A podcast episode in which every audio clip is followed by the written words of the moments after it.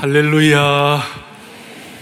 영광스러운 부활주일 아침입니다. 모든 인생은 살다가 죽습니다. 그런데 예수님만 죽었다가 다시 살아나셨습니다. 죽었다가 다시 살아나신 주님께서는 우리 모두를 회복시키시고 우리의 소망의 보증이 되어주신 줄로 믿습니다. 오늘 이 부활주일 아침 다시 한번 우리 모든 성도들의 삶의 무거운 짐들은 벗겨주시기를 바라고 아픔들은 치유해 주시기를 바랍니다. 오늘 저는 죽은 자를 다시 살리시는 하나님, 이 제목으로 부활주일 메시지를 함께 나누도록 하겠습니다. 제가 이제 오늘 부활주일 사랑의교회 부임해서 14번째를 맞이합니다. 14번째입니다. 근데 14년 전 제가 부임할 때 제가 16년을 개척하고 섬긴 교회를 떠나올 때에 두려움이 제게 있었습니다. 마음에 무거운 것이 있었습니다. 사역 자체는 두렵지는 않았습니다.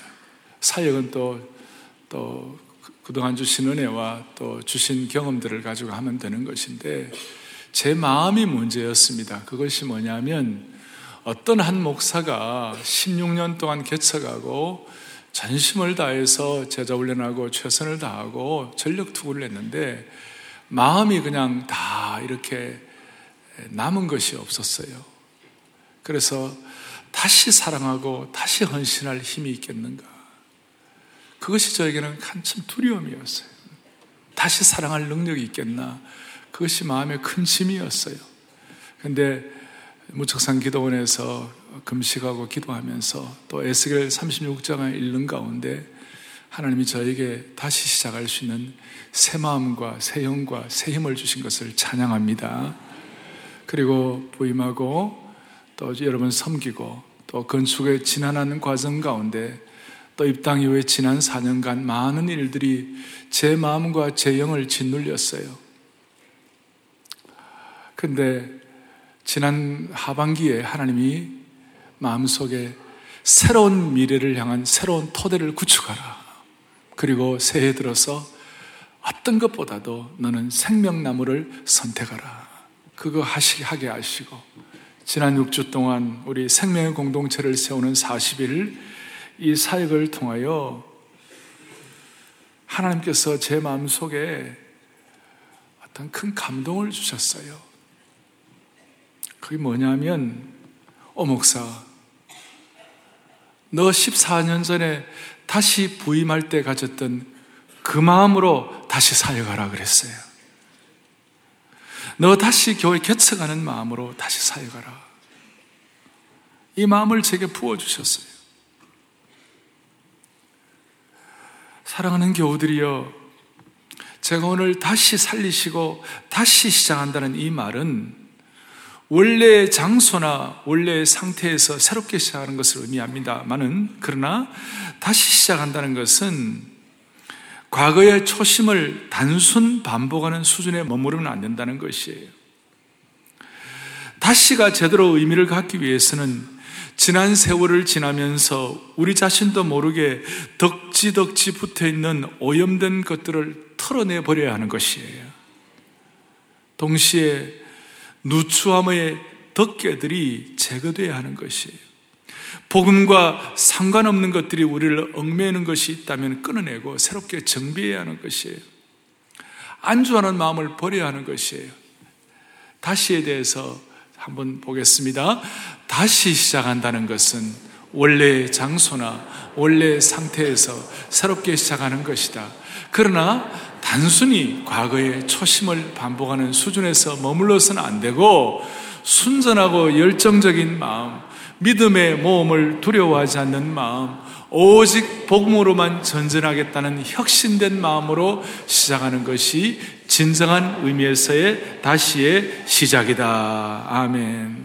사랑하는 형제자매 여러분, 오직 복음을 위하여, 오직 주님의 몸된 교회를 위하여 사랑의 교회가 다시 시작하는 은혜를 주실 줄로 믿습니다.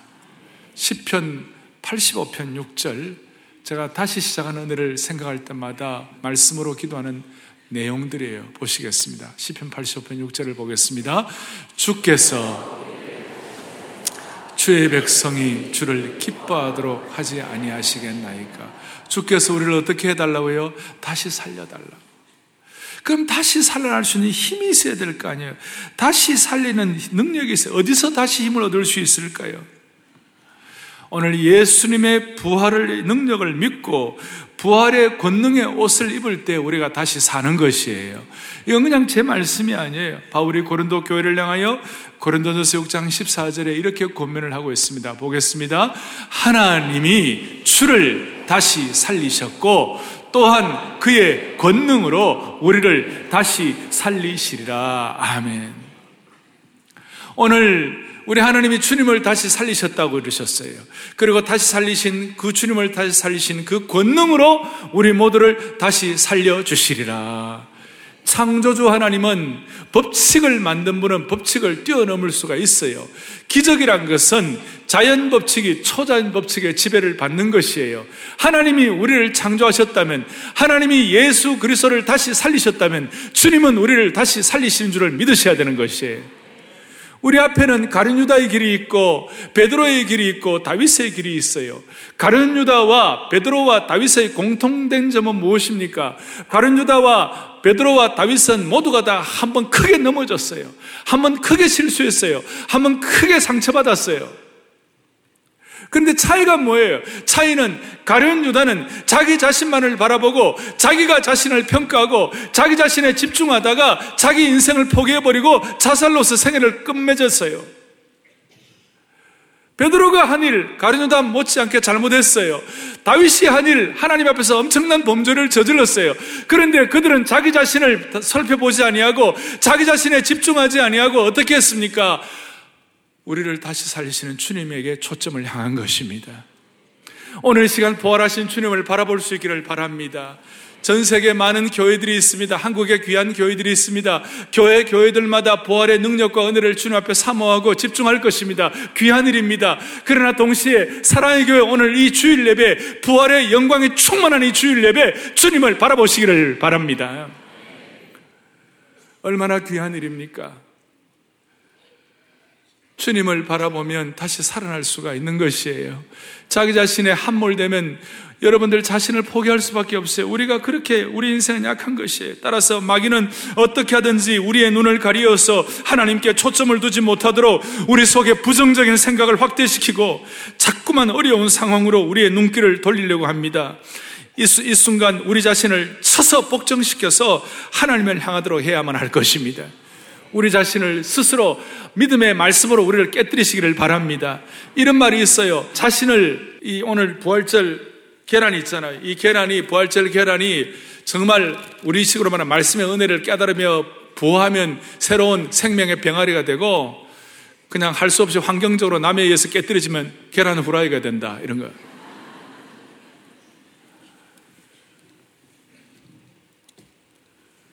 늘 저는 신앙은 다시 시작할 수 있다는 것을 저는 집중합니다.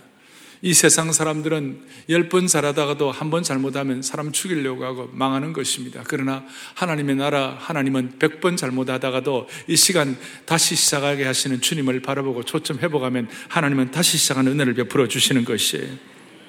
오늘 이 귀한 부활 주일날 그동안 우리 교회 예배를 드리지 못한 분들, 사정상 함께 예배 드리지 못한 분들, 또 교회에 다시 돌아온 분들을 향하여 말씀을 드리고 싶어요.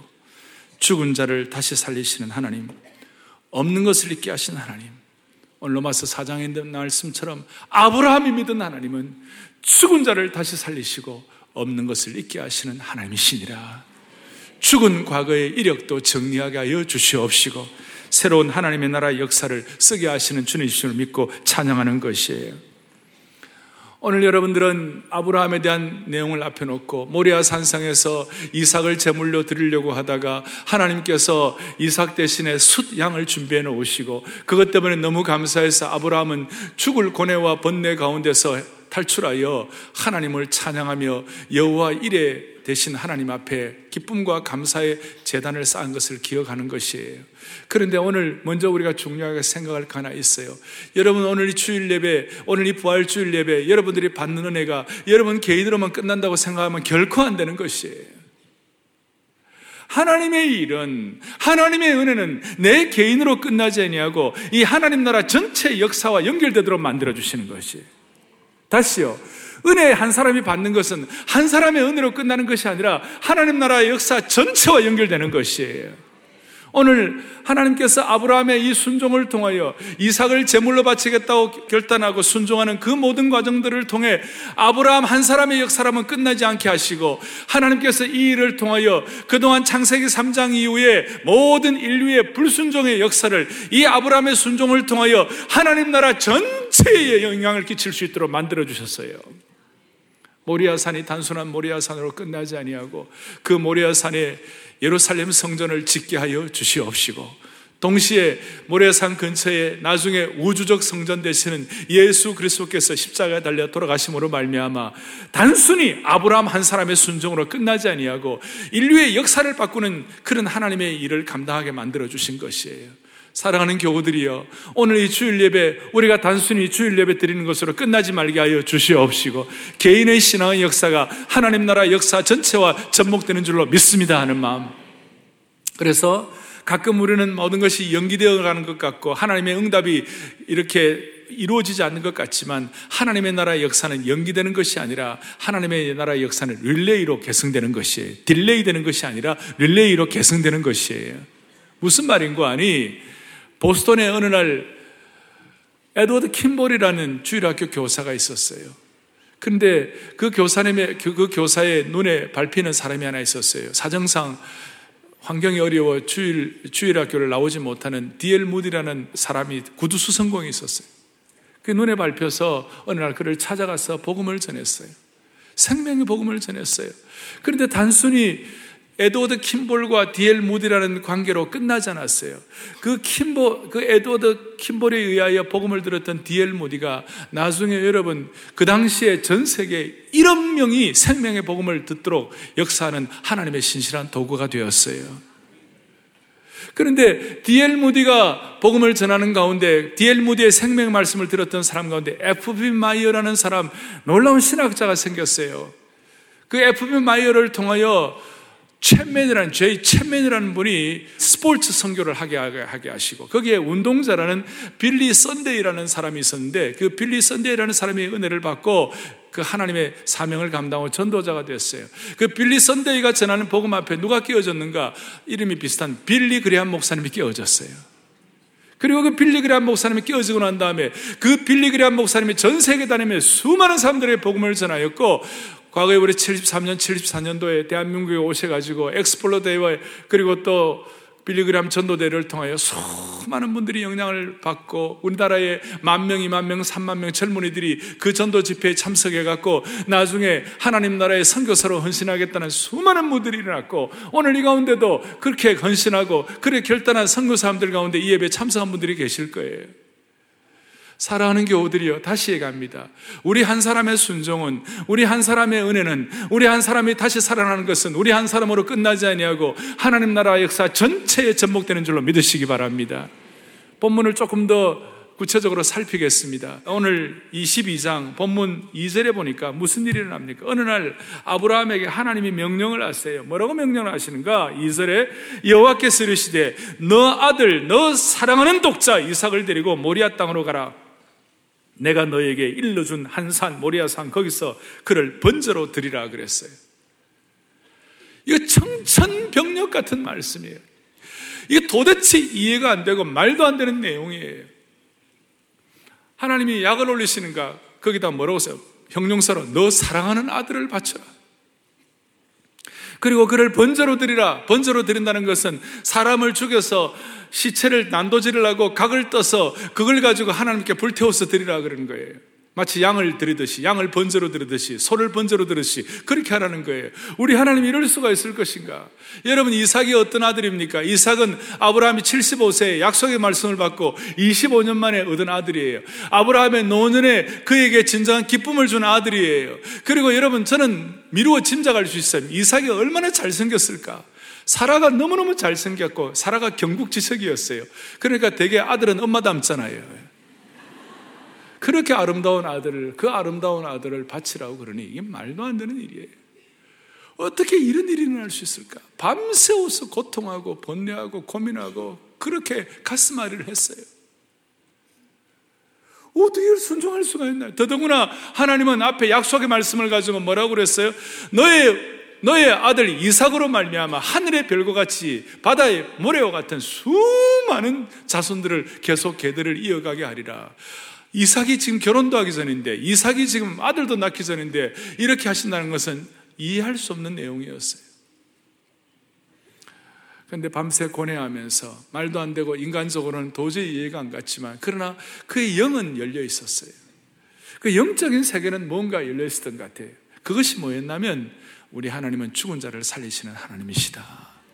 그걸 어떻게 좀, 그 마음이, 그래도 막 마음으로는 어떻게 안 믿어졌지만, 영적으로는 어떻게 좀 뭔가 이렇게 인간적으로 생각하면 도저히 안 되지만 뭔가 길이 있을 것이라 생각했고, 나중에 히브리서 11장에 보면 이렇게 나와 있어요. 히브리서 11장 19절에 보니까 같이 우리 보겠습니다.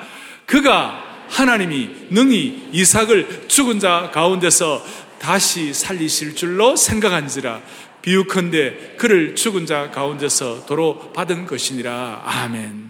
하나님이 죽은 자 가운데서 다시 살리실 것을 믿었어요. 어떻게 된지는 저는 다 몰라요. 그러나 그의 사고나 그의 자연과학적인 마인드나 이런 것들은 다 안 될지 몰랐지만, 어쨌든 간에 그의 영이 어떻게 열려서 다시 죽은 자 가운데서 하나님은 죽더라도 살리실 것이다, 그걸 어떻게 믿게 되었어요. 그러고 난 다음에 그걸 믿고 10절에 손을 내밀어 칼을 잡고 그 아들을 잡으려고 그랬어요. 그 아들을 죽이려고 그랬어요. 그때 11절, 여호와의 사자가 하늘에서부터 그를 불러 이르시되 아브라함아 아브라함아 아브라함아. 하나님이 너무 급하셨어요. 성경에 하나님이 급하시면 주로 두 번 말씀하세요. 아브라함아 아브라함아. 그 아들 이삭을 손대지 말라. 너 아들 너 독자까지도 내게 아끼지 아니하였으니 내가 이제야 너가 하나님을 경외하고 사랑하는 줄을 아노라. 기가 막힌 말씀이에요. 하나님의 신적 개입을 경험하게 된 것이.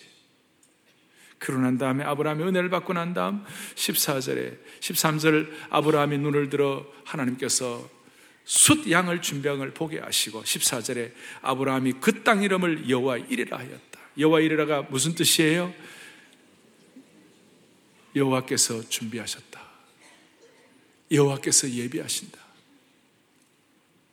오늘 이 영광스러운 부활주일날 우리가 주님 앞에 서는 그날까지 사랑의 교회 모든 성도들과 이 예배를 드리는 모든 주의 종들 마음속에 우리의 생애가 어떤 삶이 펼쳐진다 할지라도 하나님께서는 우리를 위하여 준비하여 주실 것이다. 영적으로 육적으로 준비하여 주실 것이다. 그걸 믿는 것이 부활신앙이에요. 그걸 믿는 것이 부활의 권능을 믿는 것이에요. 그리하여 아브라함은 어떻게 보면 자칫 잘못하면 하나밖에 없는 아들을 바치라고 그럴 수가 있나? 그 아들 눈에 넣어도 아깝지 않을 만큼 잘생긴 그 아들을 죽이라고, 그거 하나님 앞에서 상처 입고 원한 갖고 뛰쳐나가고 도망가고 하나님 향하여 삿대질하면서 뛰쳐나가고 순종 안 하고 모리아산에서 도망갈 수도 있는데, 아브라함은 그거 상처받지 아니하고 그 고뇌로 끝내지 아니하고 그 자리를 상처의 장소, 고뇌의 산, 고통의 산으로 이름 부르지 아니하고 하나님 앞에 순종함으로 말미암아 여호와 께서 준비하셨다. 그렇게 여호와 이레의 산으로 고백할 수 있는 것이 얼마나 귀한 일입니까? 사랑하는 주님께서 오늘 이 예배에 참석한 모든 성도들, 매일매일 어떨 때는 삶의 고통의 현장 가운데서 주여 이 자리가 여호와 이레의 산인 줄로 믿습니다.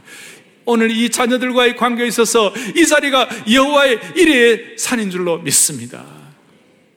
고통의 산, 상처의 산이 아니라 여호와의 이레의 산이 되게 하신 주님을 찬양합니다.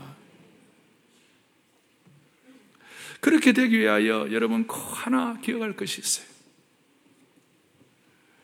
하나님은 반드시 여호와의 이레의 산이 되게 하시고 내 개인의 역사로 끝나지 않고 하나님 나라 역사 전체에 영향을 끼치시기 위하여 하나님은 반드시 하는 것이 하나 있어요.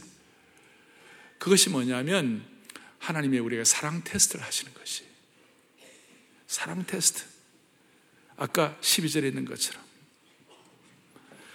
내가 이제야 너가 하나님을 경외하는 줄을 아노라. 너 사랑하는 독자보다도 나를 더 경외하는 줄을 아노라. 사랑 테스트예요. 하나님은 우리에게 물질 테스트도 하시고 소유 테스트도 하세요. 그런데 그 소유 테스트는 있다가도 없고 없다가도 있는 것이기 때문에 그거 자체가 우리를 망하게 하거나 그렇지는 않아요. 그런데 이 사랑 테스트, 관계 테스트, 이 사랑 테스트와 관계 테스트를 하실 때는 하나님 앞에서 우리의 삶이 남은 여생 살아가기 위하여 하나님을 사랑하는 것이 우리의 삶의 우선순위가 되지 않으면 나머지 남편 사랑, 아내 사랑, 자식 사랑, 부모 사랑이 그게 다 흔들흔들하고 오래가지 못하고 터가 흔들리기 때문에 하나님은 우리를 진짜 사랑하는 마음으로 하나님을 정말 사랑하는 것이 우선순위가 되도록 우리에게 관계 테스트, 사랑 테스트를 지독하게 하시는 것이에요. 지독하게 하시는 것이에요.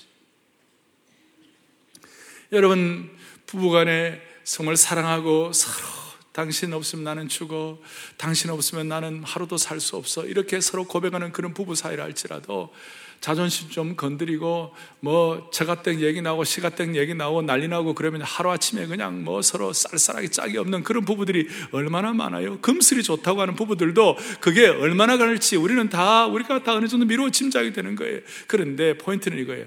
하나님을 정말 사랑하는 것이 우선순위가 확인되면, 그 사랑 테스트에서 확인되면 끝까지 아내를 사랑하고 끝까지 남편을 사랑할 수 있는 축복을 하나님 허락해 주시는 것이에요. 우리 자녀들이 부모 사랑하는 것도 좋지만 하나님 진짜 사랑하는 거, 그 사랑의 세례를 받으면 부모를 끝까지 사랑하는 능력을 받게 되시는 거예요. 그래서 하나님은 우리에게 너의 사랑이 참 사랑이요, 너의 사랑이 순전한 사랑이요, 너의 사랑이 복음적 사랑이 되기 위하여. 저는 교회를 다시 부임하는 마음으로, 다시 개척하는 마음으로 교회를 섬겨야 되겠다는 그런 마음을 주시면서 제 마음에 불처럼 끓어오르는 기도의 제목이 뭐냐? 하나님 앞에서 주여, 이제 남은 사역 성경에서 말하는 성경적 목회 그대로 하게 해 주시옵소서. 성경적 사역 그대로 하게 하여 주십시오. 그럴 때 주님 오늘 얘기해. 너 진짜 나 사랑하냐?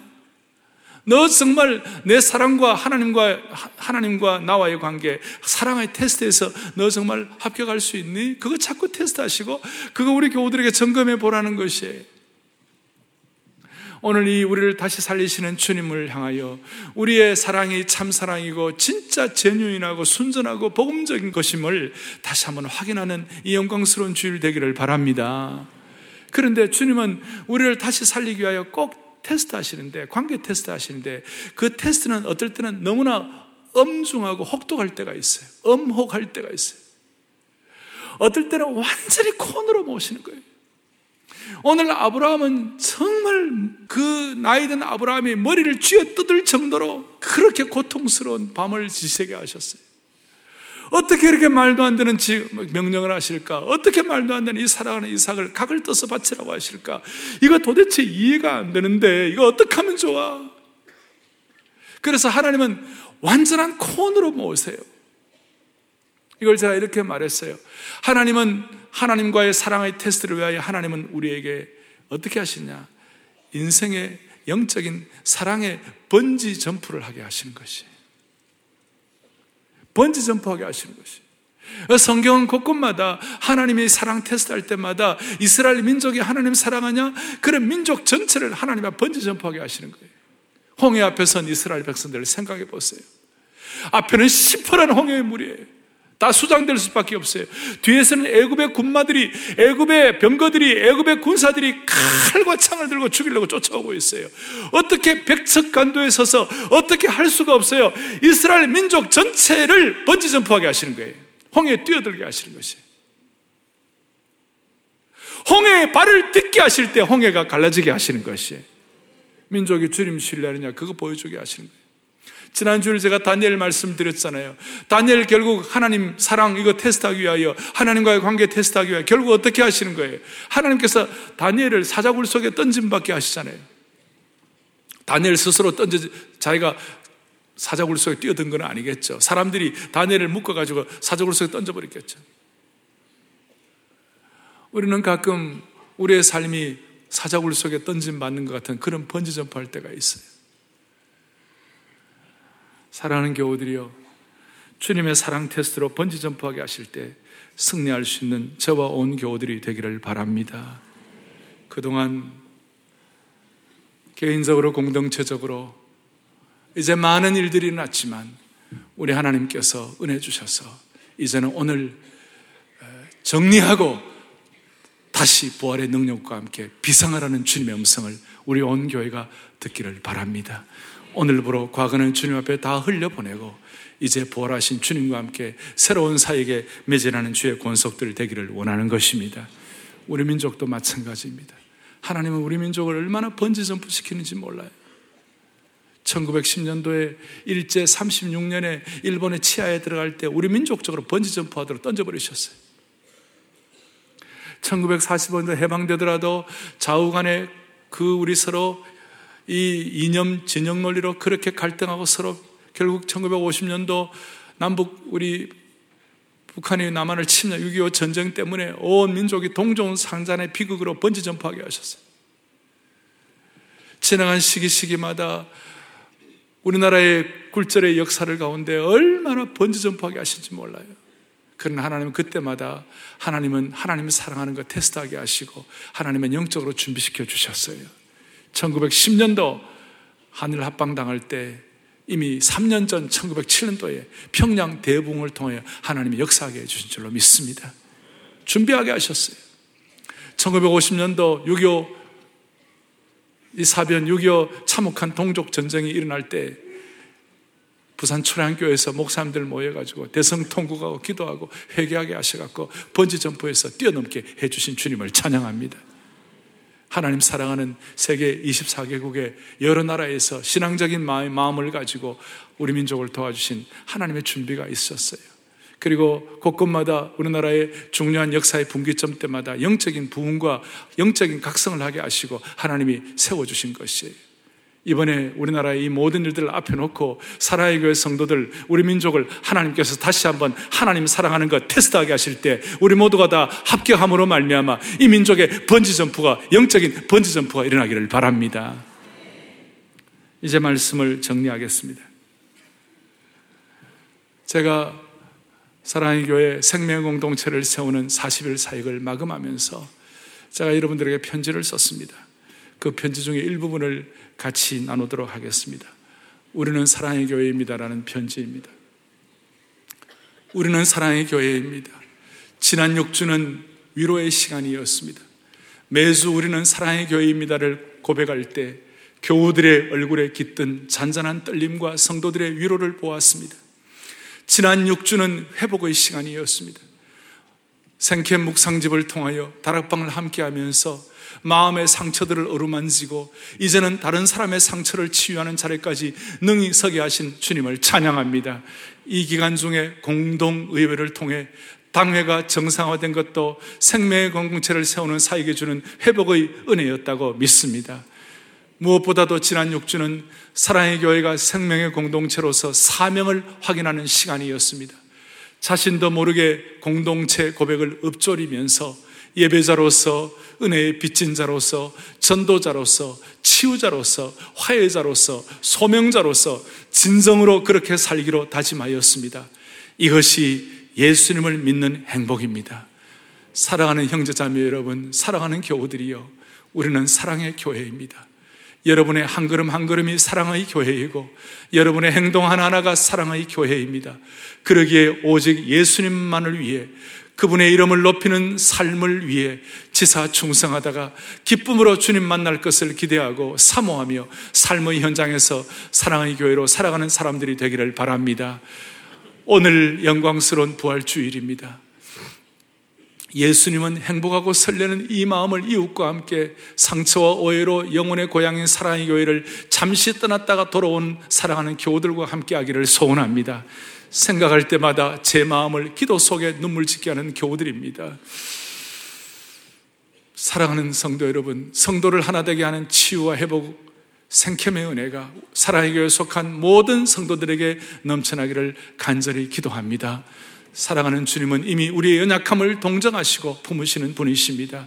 오늘 이 자리가 죽음에서 부활하신 예수님께서 우리의 모든 상처와 아픔을 어루만지시고 치유하시며 회복시키는 자리가 되기를 바랍니다.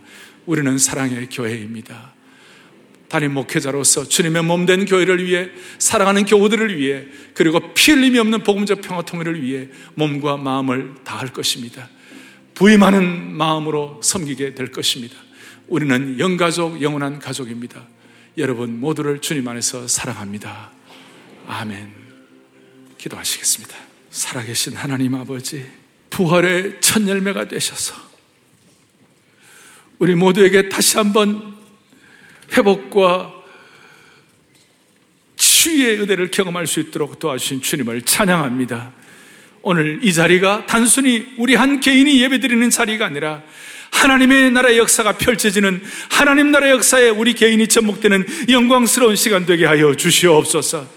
그래야 할 때 개인과 가정과 교회와 민족 공동체의 문제를 주님이 앞서서 해결해 주실 줄로 믿습니다.